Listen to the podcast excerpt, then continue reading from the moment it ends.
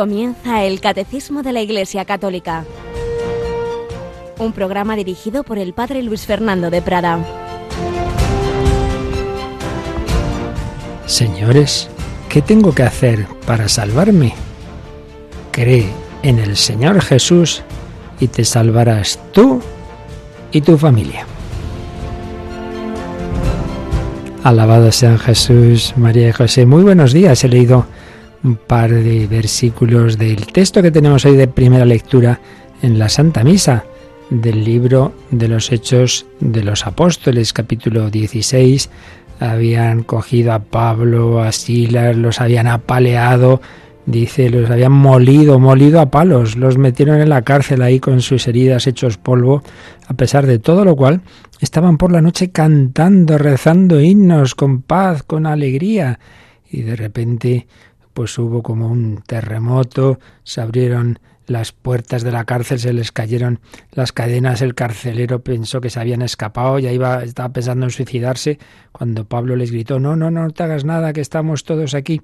Se quedó impresionado y les hace esa pregunta, señores, ¿qué tengo que hacer para salvarme?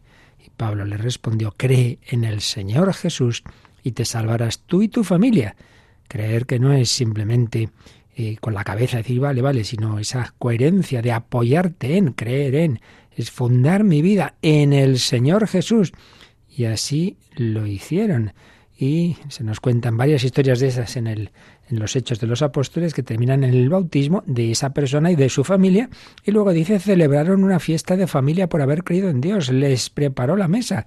Como ayer oíamos la conversión de aquella mujer Lidia, que les obligó a comer con ellos por la alegría de que había conocido al Dios hecho hombre, había conocido la plenitud de la verdad en Jesucristo. Cree en el Señor Jesús y te salvarás tú y tu familia, no solo la salvación eterna, sino que empieza ya aquí en esta vida, vivir con fe, con esperanza, con amor, saber que todo tiene un sentido, que no estamos solos, como tantas personas creen en este mundo apóstata y cuando llega el dolor, el sufrimiento, se quedan sin apoyos porque todo lo demás cae. Nosotros sabemos que tenemos al Señor y por eso no podemos guardárnoslo como Pablo, que se encontró con Cristo en el camino de Damasco, tenemos que darlo a conocer.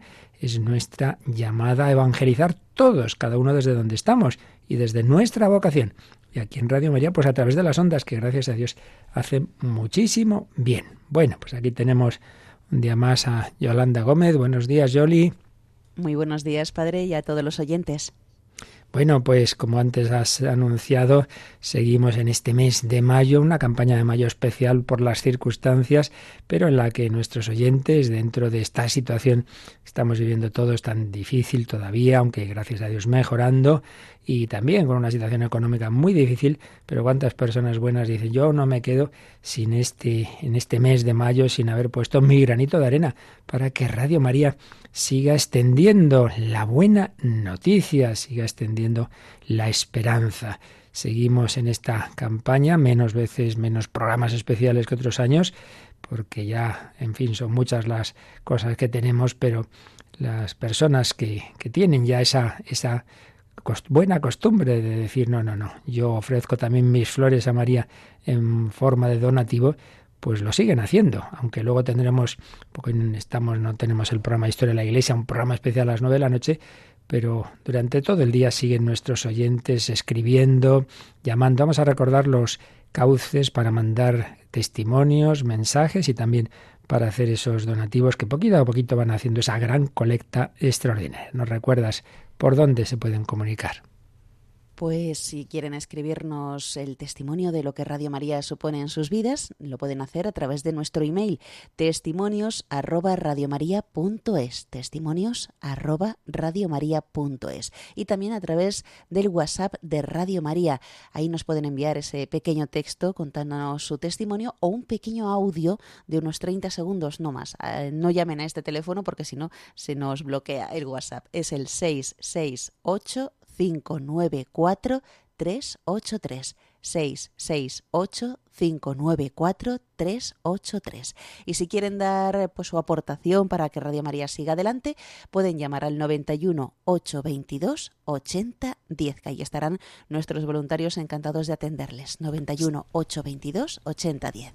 A partir de las 9 de la mañana habrá siempre, él viene allí y especialmente habrá un mayor número esta noche de 9 a 10, como os decía. Pero antes de llegar a esa hora, Vamos a leer un par de esos mensajes que nos han ido llegando ayer o me parece que fueron. Tenemos aquí, por ejemplo, uno que precisamente ayer que celebrábamos el centenario del empezábamos. Ayer era el día exacto en que se cumplían los 100 años del nacimiento de Juan Pablo II. Mira el mensaje que recibimos. Buenos días. Pude ver a San Juan Pablo II en el Bernabéu. Esa fuerza en la mirada se guardó en mi alma. Conocí Radio María en el coche, cuando iba al hospital a diario, pues mi madre estaba en la UBI. Sigo con vosotros a diario. Y el primer donativo que di fue con el dinero que tenía apartado para el cumpleaños de mi madre. Pero ella falleció y destiné el dinero para la radio de la Virgen. Seguro que mi madre sonrió desde el cielo. Gracias, gracias, gracias. Pues muchas gracias por este testimonio, ese recuerdo de que aquel día, en, en, noviembre del 82, en que San Juan Pablo II tuvo aquel encuentro con los jóvenes en, el Bernabéu en Madrid. Y muchas veces nos llegan mensajes de personas de otros países, pero que conocen Radio María en España. Y este es curioso el que tenemos aquí también. Mira. Sí, me llamo Cristian y os escucho desde Rumanía todos los días. Este invierno estuve en España y Dios me descubrió la radio de nuestra madre. He hecho dos donativos. Gloria a Dios y os quiero familia. Fíjate, viene a España y se vuelve a Rumanía, pero sigue escuchando Radio María España desde aquel país donde también existe, por cierto, Radio María con un director muy bueno, muy entregado, especialmente a los chicos con, alguna discapacidad. Trabaja en un centro en que tienen ese tipo de, de atención, como la Iglesia en el mundo entero, con los más débiles y necesitados, en este mundo en que hay tantas tensiones, en que hay tanto odio a la fe también, por desgracia, pero tanta gente buena. Pues eso es lo que queremos nosotros, que se vea también, que, que se compartan no solo las malas noticias que nos aturden tantas veces, sino pues tantas cosas buenas, tanto bien que Dios hace eh, a través de su iglesia. Pues eso, seguirnos contando vuestros testimonios, en donde nos ha señalado Yolanda, y vamos a recordar lo que Dios hizo, lo que la Virgen María hizo a través de un hombre humilde, bueno y sencillo, que fue San Juan Diego, aquel indígena mexicano al que se le apareció la Virgen en Guadalupe, como estos días estamos recordando y vamos a seguir eh, escuchando ese precioso relato, el Nican Mopogua.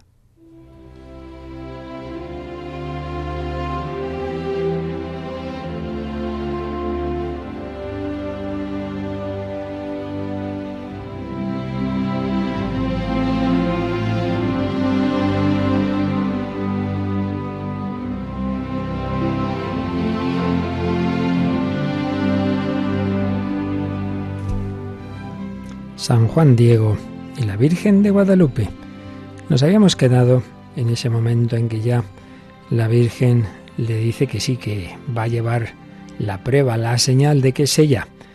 Ha subido Juan Diego al Tepeyac y ha cogido unas flores que normalmente no habría en esa época del año, unas preciosas rosas de Castilla. Las lleva en su tilma. Le ha dicho la Virgen que no se las enseña a nadie, solo al obispo. Bueno, pues sigue diciendo el relato. Al llegar al palacio del obispo salieron a su encuentro el mayordomo y otros criados del prelado. Les rogó que le dijeran que deseaba verle, pero ninguno de ellos quiso, haciendo como que no lo oían, sea porque era muy temprano, sea porque ya le conocían, que solo les molestaba, porque les era importuno, que ya les habían informado sus compañeros que le habían perdido de vista aquella vez en que le siguieron, así que al pobre le tuvieron ahí largo rato esperando como tantas veces ocurre, pues las personas que están ahí en esa conserjería, digámoslo así, pues no tienen esa caridad que sí tenía el obispo. Pero ya empezaron a fijarse en que llevaba algo en el poncho, en la tilma, se acercaron, veían que allá había algo extraño y ya pensaron qué será y se lo dijeron al señor obispo. Y entonces éste pensó, cayó el obispo en la cuenta de que aquello sería la prueba para que se certificara y cumpliera lo que solicitaba el indiecito. enseguida mandó que entrara a verle, y luego que entró, se humilló delante de él y contó de nuevo todo lo que había visto y admirado, y también su mensaje.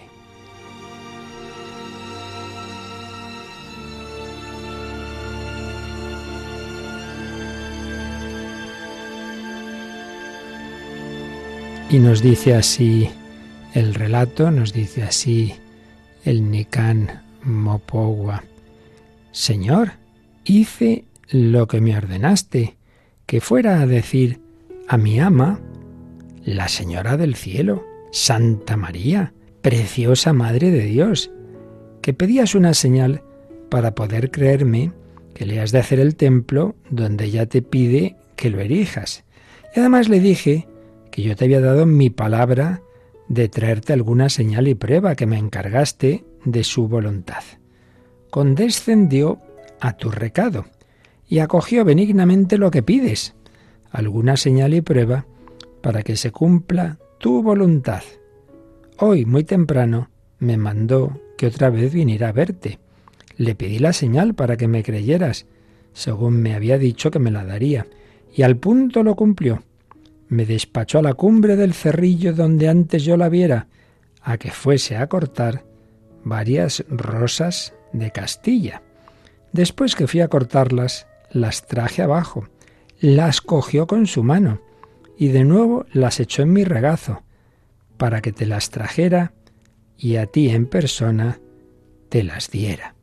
Aunque yo sabía bien que la cumbre del cerrillo no es lugar en que se den flores, porque solo hay muchos riscos, abrojos, espinas, nopales y mezquites. No por eso dudé. Cuando fui llegando a la cumbre del cerrillo, miré que estaba en el paraíso, donde había juntas todas las varias y exquisitas rosas de Castilla, brillantes de rocío, que luego fui a cortar. Ella me dijo por qué te las había de entregar, y así lo hago, para que en ellas veas la señal que pides y cumplas su voluntad, y también para que aparezca la verdad de mi palabra y de mi mensaje. Helas aquí, recíbelas.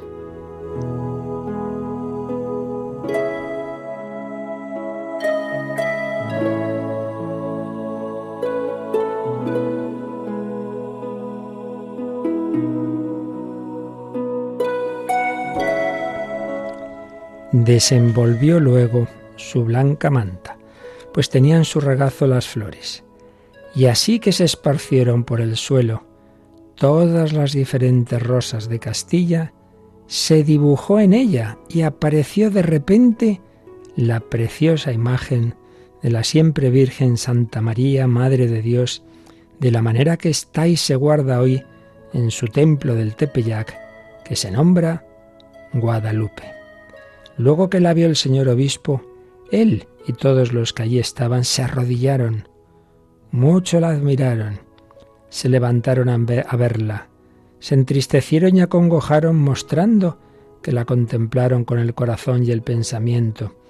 El señor obispo con lágrimas de tristeza oró y le pidió perdón de no haber puesto en obra su voluntad y su mandato.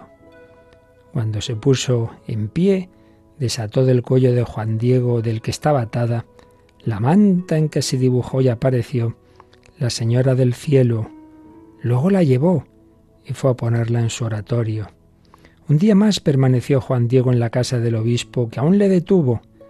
Al día siguiente le dijo, Ea, a mostrar dónde es voluntad de la Señora del Cielo que le erija en su templo. Inmediatamente se convidó a todos para hacerlo.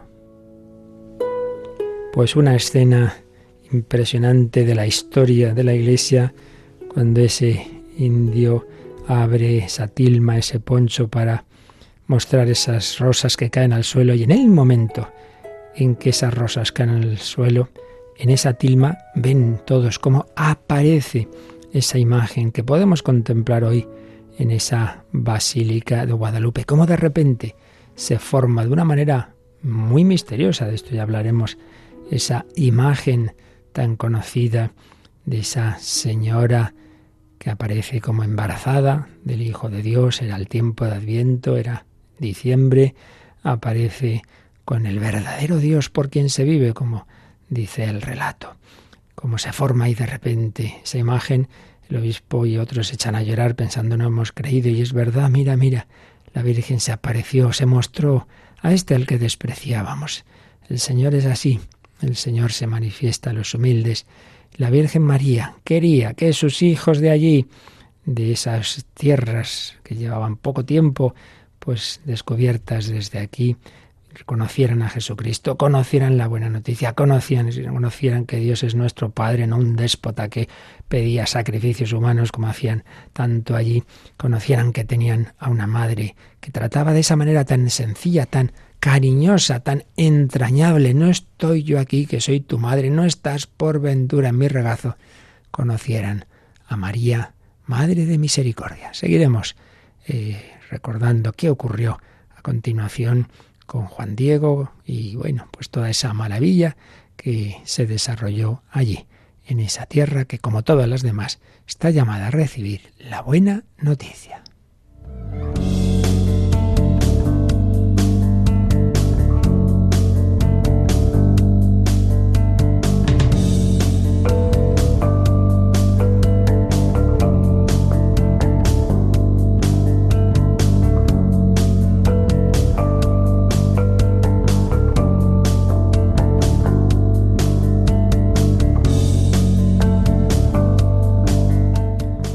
Tierra donde se estaba predicando el Evangelio, la doctrina católica, se daba la catequesis y en poco tiempo aquellos hombres que no conocían al verdadero Dios que se nos ha manifestado en Cristo, pues tuvieron una profunda fe que marca esa historia de esos pueblos y en concreto de México. Bueno, pues ahí les enseñarían también las verdades sobre el más allá que estamos nosotros viendo comentando el catecismo, la parte final del credo, y después de que estuvimos deteniéndonos en el cielo, hemos visto los tres números, o estamos viendo todavía, que nos tratan, que nos hablan del purgatorio. Y, recuerdo, ya lo he dicho varias veces, que aunque son solo tres números, pero nos hemos detenido con bastante detalle, porque no deja de ser algo muy importante y que está presente en nuestra vida. Eso, primero, pues porque Estamos llamados, como nos recuerda este número que todavía vamos a comentar, a orar por aquellos que estén en esa situación, por aquellos difuntos que todavía están en esa etapa de purificación. Pero segundo, porque es una realidad, es una situación que muy probablemente pues, nos afecte a la mayoría de nosotros. Y bueno, pues lo que podamos saber de este tema siempre nos viene bien. Así que vamos a releer el último de estos números que, nos, que estábamos ya comentando, pero que todavía vamos a profundizar en él y hacer una síntesis de todo lo que hemos visto sobre el purgatorio. Releemos este número 1032, Yolanda. Esta enseñanza se apoya también en la práctica de la oración por los difuntos, de la que ya habla la Escritura. Por eso mandó Judas Macabeo hacer este sacrificio expiatorio en favor de los muertos, para que quedaran liberados del pecado. Desde los primeros tiempos, la Iglesia ha honrado la memoria de los difuntos y ha ofrecido sufragios en su favor, en particular el sacrificio eucarístico, para que, una vez purificados, puedan llegar a la visión beatífica de Dios. La Iglesia también recomienda las limosnas, las indulgencias y las obras de penitencia en favor de los difuntos y confirma esta doctrina el catecismo con una cita de hace muchos siglos de un padre de la Iglesia, San Juan Crisóstomo, que decía, a ver el qué. Llevémosles socorros y hagamos su conmemoración. Si los hijos de Job fueron purificados por el sacrificio de su padre, ¿por qué habríamos de dudar de que nuestras ofrendas por los muertos les lleven un cierto consuelo? No dudemos, pues, en socorrer a los que han partido y en ofrecer nuestras plegarias por ellos. Bien, pues es el tercer número, como digo, y último que el catecismo dedica a esta etapa que llamamos purificación final o purgatorio. 1030, 1031 y 1032. 1030, más brevecito, nos daba una especie de definición de qué estamos hablando, los que mueren en la gracia y en la amistad de Dios, pero imperfectamente purificados, aunque están seguros de su eterna salvación, sufren después de su muerte una purificación a fin de obtener la santidad necesaria para entrar en la alegría del cielo. Y se nos explicaba qué es el purgatorio, luego el siguiente número, pues entraba ya más en profundidad y cuáles eran las bases de esta doctrina, en la escritura, en, los, en el magisterio de la Iglesia, su tradición, y estuvimos ahí hablando de esa purificación, de ese fuego que se puede entender de diversas formas, etcétera, etcétera. Y finalmente este número 1032 nos ha hablado, como acabamos de escuchar, de que podemos y debemos orar por aquellos que están en esa situación. ¿Por qué? Igual que aquí, todos formamos parte de la misma iglesia y somos miembros del cuerpo místico y lo de unos ayuda a otros, eso no solo es aquí, sino también en esas dos otras situaciones de la Iglesia. La Iglesia ya celeste y triunfante, por supuesto, nuestros hermanos que están en el cielo, pero también la Iglesia purgante, aquellos que ya están seguros de su salvación, que están pues con esa, esa, esa, amistad con Dios en la que murieron, gracias a Dios, pero que todavía sus almas necesitan eh, ser purificadas de las consecuencias de las que todavía no se han liberado, todavía no está el alma dispuesta, todavía la vista espiritual no puede contemplar al sol, no puede contemplar al Señor. Bien, pues estábamos ya haciendo como un resumen, recopilación de todo lo que hemos visto, porque eh, estos puntos que hemos estado explicando, pues hemos, han ido saliendo distintos temas de una manera un tanto digamos, desordenada. En un punto insistíamos en algo, en otro en otra cosa, y entonces ya lo que nos vamos a hacer hoy, el próximo día, es simplemente pues como una ya una visión de conjunto, pero más ordenada. Y lo primero que estábamos haciendo era leer una catequesis que en su momento, en su momento estamos hablando de, de agosto de 1999, cuando San Juan Pablo II en las catequesis de las audiencias generales fue comentando el credo y llegó a esta parte, pues entonces tuvo una catequesis el 4 de agosto de 1999 sobre el purgatorio. Y la estábamos empezando a leer el otro día.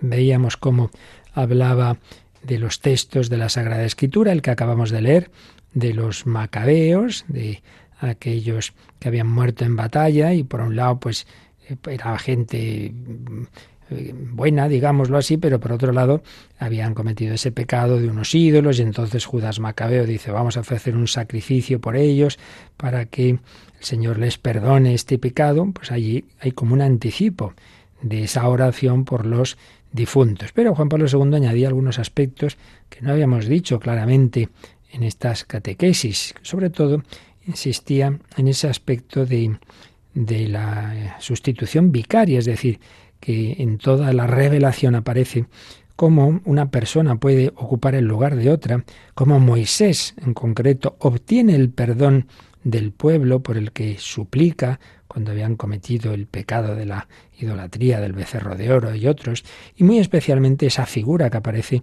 en el profeta Isaías, el siervo de Yahvé, que podemos ver en el capítulo 53 de Isaías, comenzando con el final del 52, eh, que decía Juan Pablo II, ese, ese personaje que, que era una profecía de Cristo, se caracteriza por su función de interceder y espiar en favor de muchos. Al término de sus sufrimientos, Él verá la luz y justificará a muchos cargando con sus culpas. Aquí podemos ver pues este aspecto de, de que unos pedimos por otros y podemos, por ejemplo, ganar una indulgencia para otros, para las almas del purgatorio. Luego recordaba los muchos textos del Antiguo y del Nuevo Testamento que nos hablan de, la necesidad de ser purificados, de estar totalmente purificados para ver a Dios. Nos recordaba, por ejemplo, el Salmo penitencial por excelencia, el Salmo 50, o 51, según la, la manera de numerarlos, el, en que ese salmo que se atribuye al rey David después del del adulterio y del asesinato de Urias, cuando el pecador confiesa y reconoce su propia culpa y pide insistentemente ser purificado. Misericordia, Dios mío, por tu bondad, por tu inmensa compasión, borra mi culpa, borra mi culpa. Luego, como en el Nuevo Testamento, aparece Cristo como el sumo sacerdote, que en el día de la expiación intercede por nosotros. La carta a los hebreos lo expone así. Y seguimos leyendo esta catequesis. Durante nuestra vida terrena, siguiendo la exhortación evangélica a ser perfectos, como el Padre Celestial es perfecto, Sermón del Monte, Mateo 5:48, durante nuestra vida terrena, estamos llamados a crecer en el amor, para hallarnos firmes e irreprensibles en presencia de Dios Padre, en el momento de la venida de nuestro Señor Jesucristo con todos sus santos. Una expresión de San Pablo en la primera carta a los tesalonicenses. Así pues, Jesús nos dice, sed perfectos como vuestro Padre Celestial es perfecto. Bueno, pues todo el tiempo que tengamos de vida estamos llamados a ir creciendo en ese amor para que cuando vuelva el Señor pues nos encuentre preparados, nos encuentre ya que hemos cumplido esa llamada. Por otra parte, estamos invitados a purificarnos de toda mancha de la carne y del espíritu.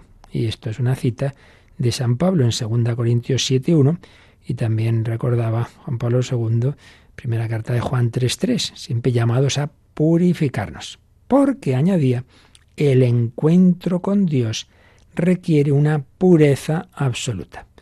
A lo largo de nuestra vida, así lo han visto todos los santos, todos los místicos, muy especialmente San Juan de la Cruz, pues el alma tiene que irse purificando o dejándose purificar para poder entrar en esa contemplación de Dios. Por eso seguía diciendo, hay que eliminar todo vestigio de apego al mal y corregir toda imperfección del alma.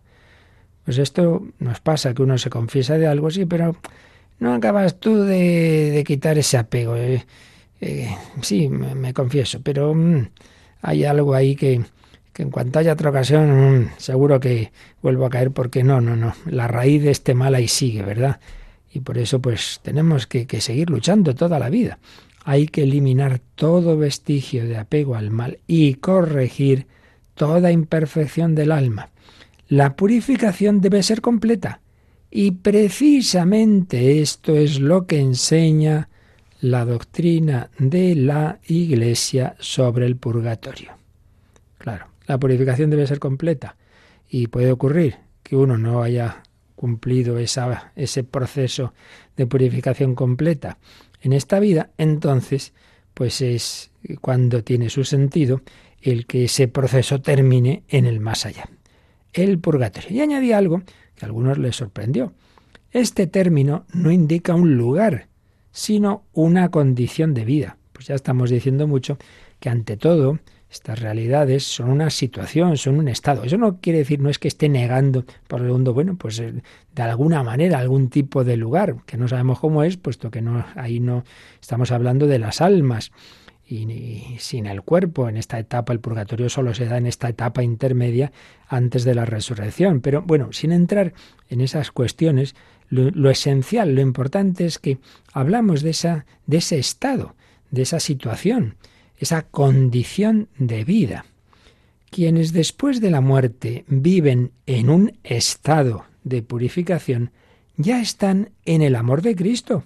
Claro, hemos dicho que esto solo es para aquellos que han muerto en el amor de Cristo. Si uno ha muerto rechazando el amor de Dios, ahí ya no hay nada que hacer.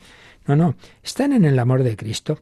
Pero, pero, pues como pasa en todo amor, sí, puede haber personas que se quieran, pero todavía no del todo. Eso tiene que crecer más y todavía, pues algunas cositas que no están bien. Y, y eso, por supuesto, pasa con el Señor. Sí, soy tu amigo, pero vaya, todavía no soy capaz de todo lo que me pides ya están en el amor de Cristo que los libera de los residuos de la imperfección. Es el mismo amor de Dios el que va entrando y purificando el alma, como vimos en la manera en que lo intuyó todo esto eh, Santa Catalina de Génova. Añadía, hay que precisar que el estado de purificación no es una prolongación de la situación terrena, como si después de la muerte se diera una ulterior posibilidad de cambiar el propio destino. Quiere decir que no es que después de morir uno todavía puede decir, bueno, entonces yo quiero estar con Dios o no. Y entonces a lo mejor uno hubiera muerto en separación de Dios, todavía tendría una segunda oportunidad. Dice, no, no, no es eso. la decisión final es en esta vida, en último instante de la muerte. No estamos hablando de cambiar esa, esa respuesta de aceptar o no la amistad con Dios. Estamos hablando de que el que sí que ha dicho que quiere estar con Dios, sin embargo, necesita él mismo, se da cuenta, como veíamos también en Santa Catalina, se da cuenta de que necesita ser preparado, ser purificado para ver al Señor. Pero no, no, ha cambiado. Y su, su última decisión, que gracias a Dios fue aceptar la llamada de la misericordia de Dios.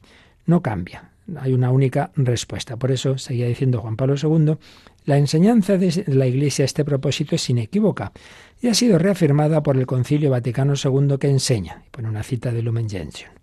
Como no sabemos ni el día ni la hora, es necesario, según el consejo del Señor, estar continuamente en vela.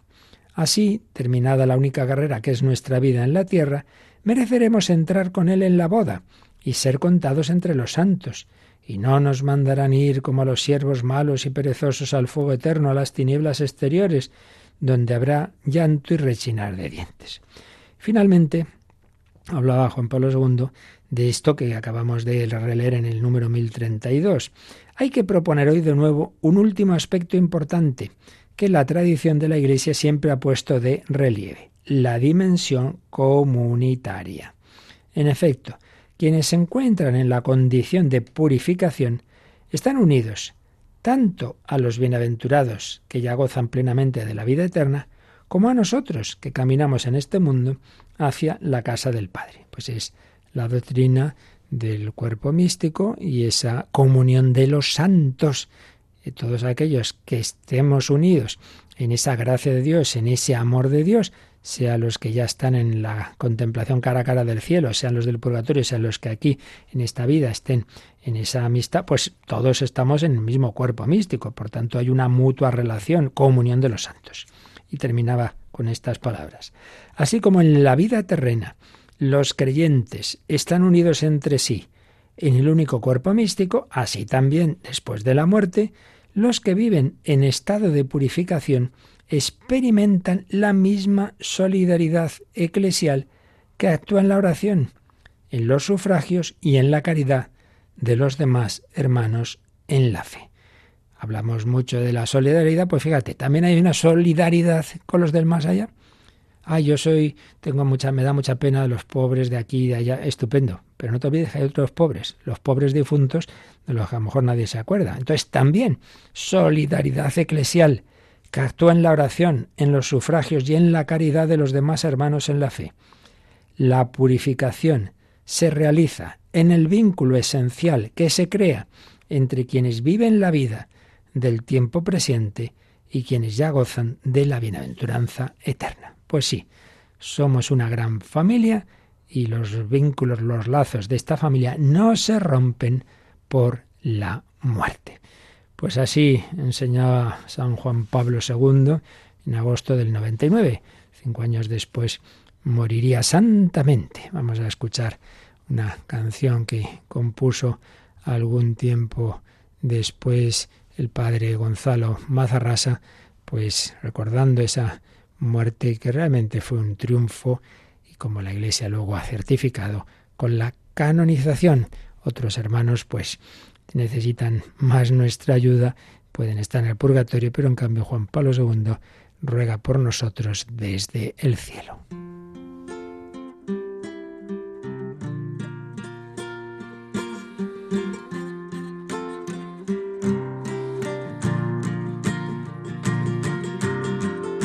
Te fuiste al nacer abril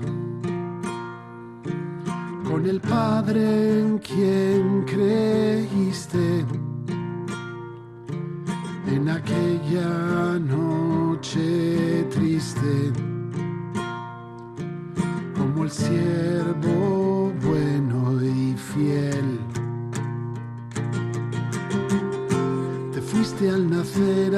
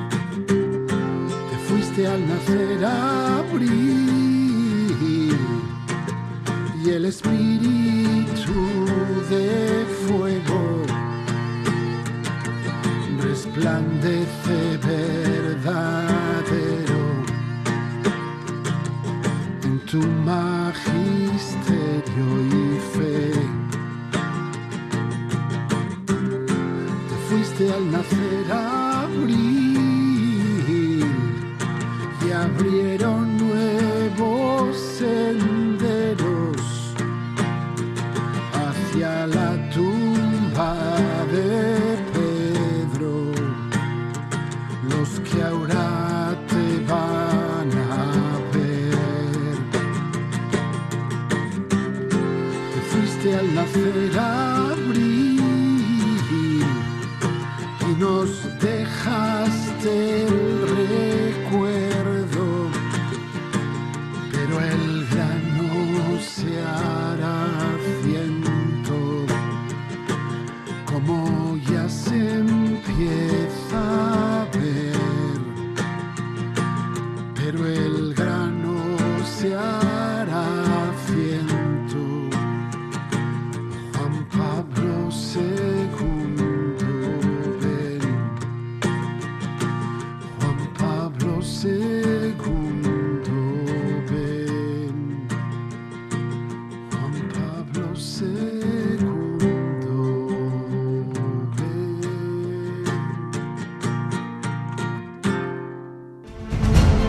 Descubre la fe de la Iglesia a través del Catecismo de 8 a 9 de la mañana en Radio María. La fe de la Iglesia. Bueno, pues ya finalmente, para ir terminando toda esta exposición que hemos hecho del Catecismo, vamos a resumir la síntesis que hacía en su escatología, eh, quien hoy es obispo, pero que la escribió antes de serlo, Monseñor José Rico Pavés, un tratadito de escatología que hace una síntesis magnífica de todas estas verdades. Eh, porque ya os he dicho que lo hemos ido exponiendo, pero de una manera siguiendo los, estos números del catecismo que toca una cosa aquí y otra allá, un poquito así, digamos, desordenadamente, mientras que en un tratado, en un manual teológico, pues se suele hacer lo que se llama siguiendo el método genético que proponía el Vaticano II cuando se explica la teología, que es esto del método genético. Genético, es decir, que nos hace ver cómo una doctrina se ha ido desarrollando desde su primer germen. A saber, primero se ve, mm, como es natural, lo que enseña la teología es lo que Dios nos ha revelado. ¿Cuáles son las fuentes de la revelación? Pues ya sabemos, en primer lugar, la Sagrada Escritura, Antiguo y Nuevo Testamento, pero no solo, también la tradición, porque Cristo nuestro Señor no les dijo a los apóstoles, id y escribir libros, no, no, id y anunciad, id y predicad, id y vivir. Primero nace la Iglesia, primero nace la predicación y luego buena parte, sin duda lo principal, de esa predicación se puso por escrito en el Nuevo Testamento, pero no necesariamente todo. Y por eso siempre es importante no solo ver los fundamentos, las fuentes de la Sagrada Escritura, sino de la tradición de la Iglesia, lo que desde el principio se ha ido viviendo, creyendo, celebrando en la liturgia, etc. Escritura y tradición. Y luego el Señor nos dejó, gracias a Dios, él sabía muy bien lo que hacía, esa asistencia especial del Espíritu Santo al magisterio, es decir, esos apóstoles que él escogió y que, y que, evidentemente iban sus sucesores a durar hasta el fin de los tiempos, porque ya dijo Jesús que la misión no era para cuatro años, sino hasta que yo vuelva, pues prometió esa asistencia. Lo que ataris en la tierra quedará atado en el cielo, es decir, el Señor guía a ese magisterio de la Iglesia cuando enseña algo, pues no de una manera así más o menos parcial o privada o como una opinión, sino como algo seguro y definitivo.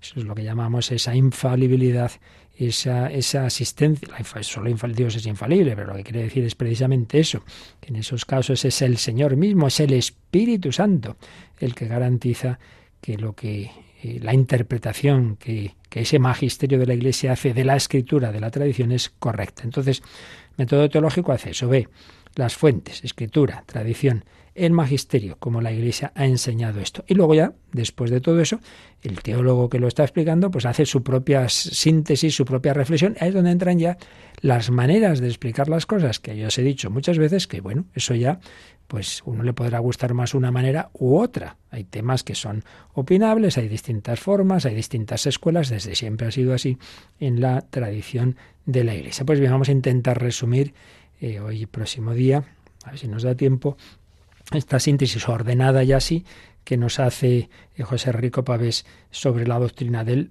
purgatorio. Empieza recordando que Lutero, un primer momento, dijo, vaya, creía en el purgatorio, pero que decía que no se podía probar por ningún texto de la Escritura. Y esa, esa idea fue rechazada por el Papa, fue condenada por el Papa León X. Y entonces empieza por la Escritura y nos recuerda una cosa que no solo vale para esto, sino para otros temas, que tampoco podemos pretender en los textos en los que se apoya textos bíblicos, en que se apoya una doctrina, como que esté explicado exactamente como puede estar ya en un catecismo. No, hombre, no. Muchas veces ocurre eso, que ahí está el germen de la, de la doctrina, pero ahí está, digamos, como lo esencial, que luego eso se ha ido perfilando. Caso típico de ello es la Inmaculada Concepción. No esperes que el ángel Gabriel le dice a la Virgen, oye, que ha sido concebida sin pecado. ¿eh? No, pero la llama llena de gracia. Eh, Jaire que Jaritomene, alégrate llena de gracia. Y la reflexión de la Iglesia sobre esto y otros, y por supuesto toda la, la, visión de la Virgen María y, todo lo que la tradición ha ido viviendo sobre ella, llegó a la conclusión de que ese llena de gracia implicaba llena de gracia desde el inicio de su concepción. Eso no estaba explícito, pero sí implícito. De ahí que vamos profundizando, pues igual que una persona, eh, uno eh, recibe una catequesis de niño y luego de mayor y, y, toda la vida, y a mí me pasa que voy aprendiendo cosas ahora, porque es que toda la vida, esto es algo que nos supera. Bueno, pues eso pasa también a lo largo de la historia de la Iglesia. Vamos entendiendo cada vez un poquito más, con la reflexión, con la ayuda de los santos, de los teólogos, lo que Dios nos dijo al principio. Supuesto eso, pues nos recuerda dos textos especialmente significativos. Uno, el que acabamos de ver, del segundo libro de los Macabeos. Allí se habla ya de ofrecer sufragios por los difuntos. Judas Macabeo organiza una colecta para que se ofrezcan sacrificios en Jerusalén en favor de los que han muerto. Se refiere a los que eh, habían acabado en esa situación de pecado de idolatría, pero que por otro lado se dice de ellos que habían muerto piadosamente, es decir, había en ellos una ambivalencia. Les falta algo de lo que deben ser librados, dice Judas Macabeo, para que fueran librados de su pecado. Entonces se hace un sacrificio, una oración por los difuntos en vistas a la resurrección, para que, cuando resuciten, también ellos reciban la misma suerte que los demás justos piadosos. Pero ellos tenemos que ayudarles porque hicieron una cosa que no está bien. Entonces se ofrece ese sacrificio. Pues este texto de segundo Macabeos.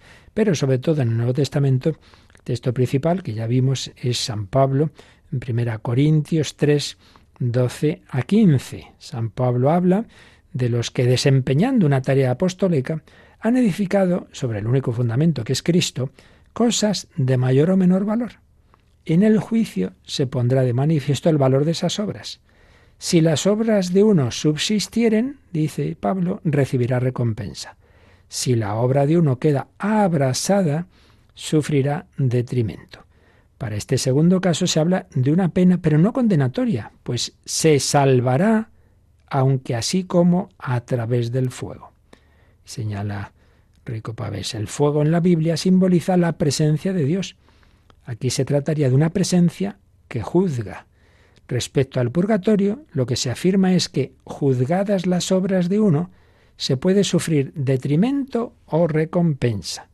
En el primer caso, no se trata de condenación, sino de una salvación, pero una salvación que conocerá primero la dificultad, como quien escapa de un incendio. Bien, son los dos textos principales. Recuerdo que estamos simplemente haciendo un resumen, no volvemos a explicar todo con detalle. Además de estos textos, esto sí, interesante, añade, esto creo que no lo dijimos, don José, además de estos textos, la doctrina del purgatorio se puede fundamentar bíblicamente en otros temas generales. Por ejemplo, el Salmo 15, 1, 2, Señor, ¿quién puede hospedarse en tu tienda? El que procede honradamente, etcétera para hospedarse en la tienda de Dios, en la morada celestial, hay que llegar a ella pues con, con, plena limpieza. Por supuesto, el texto de Mateo 5:48, bienaventurados los limpios de corazón, porque ellos verán a Dios. Mientras no estés plenamente limpio, tus ojos no pueden ver a Dios. Y Apocalipsis 21-27, que afirma que nada profano entrará en el cielo. Es un principio que aparece con claridad. La absoluta incompatibilidad entre Dios y cualquier mancha moral.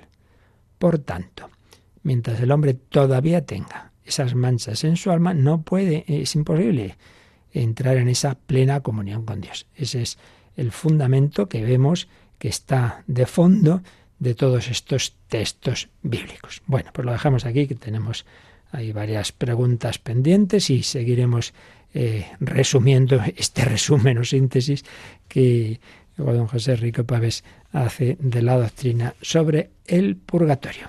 Pero ahora, pues como siempre, un momento de reflexionar un poco en todo ello, orarlo y también momento de esas consultas que Yolanda nos recuerdas, por favor, cómo pueden eh, mandarnos los, los oyentes que lo deseen. Pueden llamar al 91 005 94 19, 91 005 94 19 o escribiendo esa pregunta al email catecismo arroba radiomaria.es, catecismo arroba radiomaria.es. También si quieren lo pueden hacer a través del WhatsApp de Radio María 668 594 383.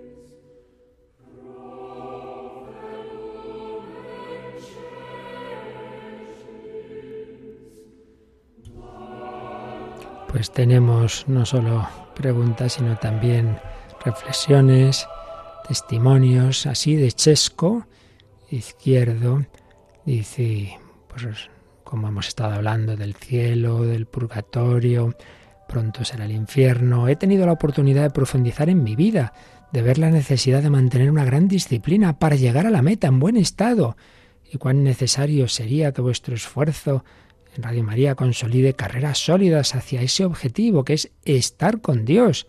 Estos tiempos difíciles en el que tanto nos vamos a necesitar cuando salgamos del confinamiento, espero que hayamos aprovechado bien este tiempo para ordenar nuestro plan de vida, para ser más hermanos del hermano, más amante del amor al prójimo. Ojalá podamos convertir el futuro en cielo en la tierra.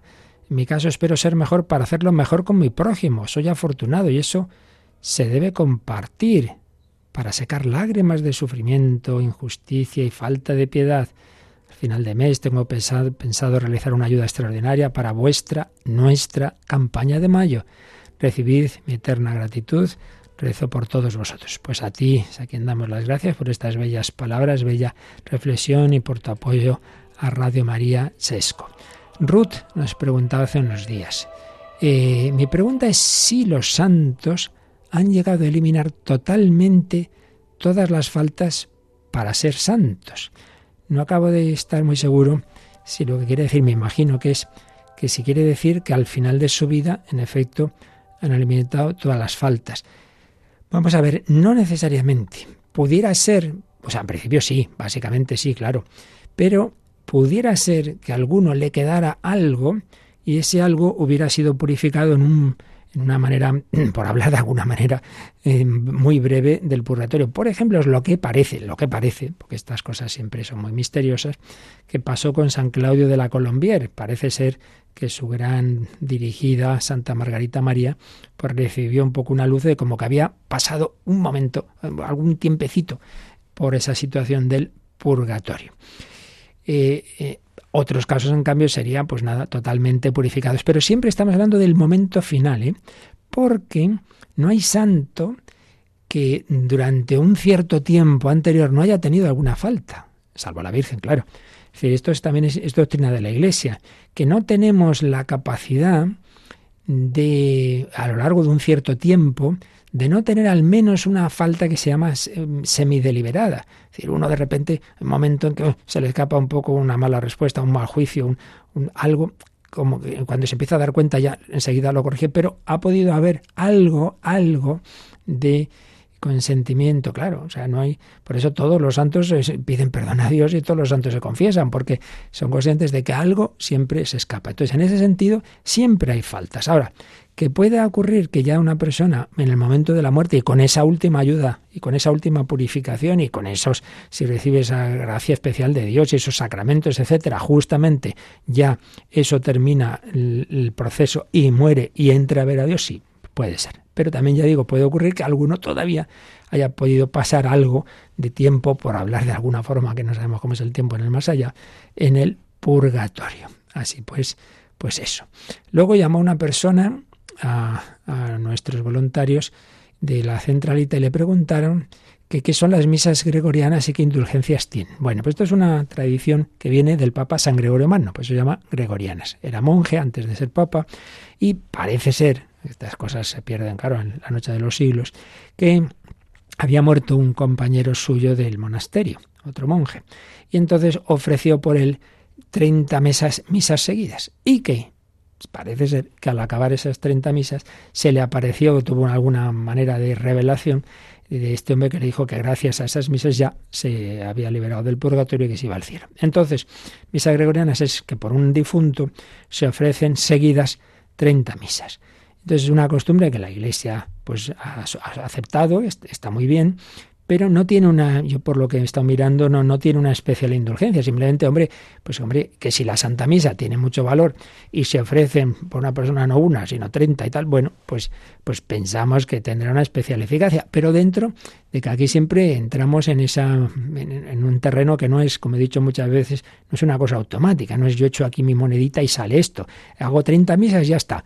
Bueno, ya está o no está, porque no se depende solo del Señor y del valor infinito de la misa, depende también del fervor con que uno esté rezando, depende de en qué situación ha muerto ese difunto, si tiene más o menos cosas que purificar. Entonces, eh, mil preguntas que, hay sobre este tema, siempre digo lo mismo. El Señor no nos va a responder a los detalles que simplemente son para nuestra curiosidad. Nos va a decir lo que nos viene bien saber para qué tenemos que hacer. ¿Qué tenemos que hacer? Rezar por los difuntos, sí. Ofrecer la misa, sí. ¿Que puede ser la misa gregoriana? Pues bien. Que no, tranquilo. Porque tampoco es tan fácil que un sacerdote pueda decir 30 misas seguidas solo por una intención. No es nada fácil. Eh, cuando hay cada vez hay menos sacerdotes, esto en otros tiempos era más fácil, ¿no? Pero bueno, eso es lo que consiste y no tienen, ya digo, una indulgencia especial, eh, pero es evidente que, que, hombre, que siempre hará, hará mucho bien el, el, el, ofrecer varias, varias misas, varias misas seguidas, pero repito, no es que tengamos una certeza ni que haya una indulgencia especial. Bueno, José Gabriel, muchísimas gracias. Ah, bueno, ya, sí, es que sí, me había preguntado algo que no, que tampoco tengo yo. Si alguien lo sabe y me puede ayudar, pues me mande un mensaje.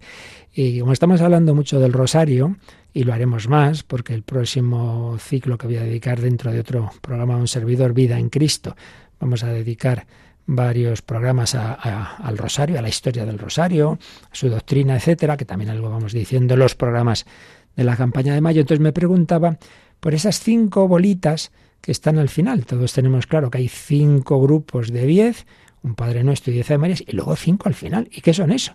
Bueno, pues la verdad es que uno indaga y, mirando la historia de yo no he conseguido tener la certeza. Hay varias explicaciones. Entonces, la que uno más encuentra es que, bueno, una primera sería eh, un Padre Nuestro, un Padre Nuestro, que ahí solemos rezar por las intenciones del Papa, y luego esas tres Ave Marías en honor de la Santísima Virgen y su virginidad. Virgen purísima, castísima, antes del parto, y tú María, hija de Dios Padre, relación con las personas divinas, hija de Dios Padre y Virgen antes del parto. Luego, Madre de Dios Hijo, Virgen en el parto. Y luego Madre de Dios Espíritu Santo, Virgen después del parto. Y finalmente, oh María, Templo y Sagrario de la Santísima Trinidad, gloria al Padre, al Hijo y al Espíritu Santo. Pero otros eh, ahí ven otras, otras posibles oraciones. Bueno, si alguno tiene una información más precisa, yo no la he conseguido encontrar porque hay muchas cositas, ya lo veremos cuando explique en Vida en Cristo la historia del rosario, que se pierden en la noche de los tiempos y a veces uno eh, cree unas cosas, otro otro, pues claro, las cosas que son de muchos siglos, pues claro, no existían como ahora hay unos ordenadores donde todo quedaba registrado, evidentemente que no, sino pues unos documentos que existían o no existían, se han perdido o no se han perdido, etcétera, etcétera. Bueno, pues lo vamos a dejar aquí, si tenéis más, más dudas. Mañana seguimos con ese resumen de la doctrina sobre el purgatorio. Pedimos al Señor que nos ayude a vivir este, este día, este, este día mariano. Yo recuerdo que ahora ya sí, desde las nueve de, de la mañana, pues tenéis, bueno, ahora mismo ya hay tres voluntarios en ese teléfono en el que uno puede pues dar sus mensajes, en que uno puede dar sus donativos en esta colecta, que este año es más difícil por la situación económica, pero que no podemos dejar de, pediros y que aquel que le sea posible, pues alguna ayudita para que Radio María pueda seguir, puesto que nuestra única fuente de financiación son los donativos de los oyentes. 91 822 8010. Todo el día habrá alguien y especialmente a partir de las 9 de la noche que tendremos un rato de compartir con vosotros los testimonios que nos vayáis mandando también a testimonios y al WhatsApp 668-594-383. Pues le pedimos al Señor ahora su bendición, la bendición de Dios Todopoderoso, Padre, Hijo y Espíritu Santo, descienda sobre vosotros, alabado sea Jesucristo.